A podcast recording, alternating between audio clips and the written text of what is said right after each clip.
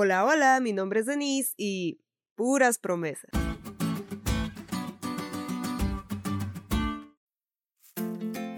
Acá donde vivo estamos en época electoral.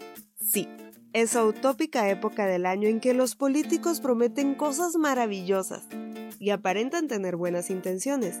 Incluso firman compromisos de campaña para darle un aire de seguridad a sus simpatizantes. Pero todo se vuelve vano cuando en el ejercicio de sus funciones, su pacto, solo son promesas. Promesas que no lograron su cumplimiento porque lo olvidaron, no pudieron o simplemente no dependía de ellos.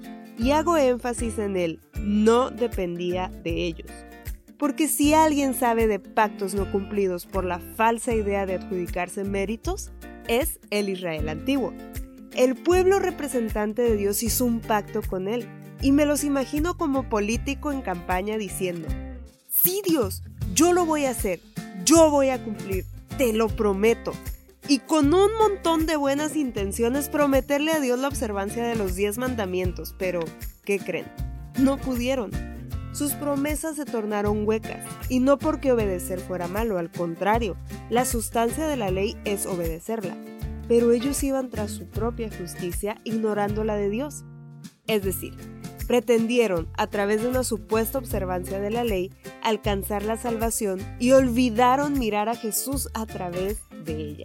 Al no poder cumplir con el pacto hecho con Dios, ellos establecieron su propia ley, basada en cosas que Dios ni siquiera había dicho, como para que entre más cargas le pusieran, más salvados estuvieran.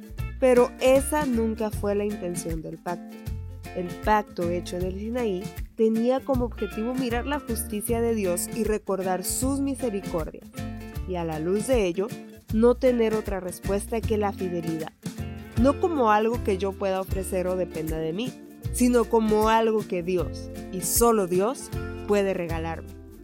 El problema, como dice la lección, no era su intento de obedecer, sino la clase de obediencia que estaban ofreciendo. Porque una obediencia cargada de obras solo es vanagloria, pero una obediencia que responde al amor de Dios por la salvación que Él gratuitamente ofrece, llena de gozo el alma. Y esa es la clase de obediencia que Dios espera de nosotros hoy.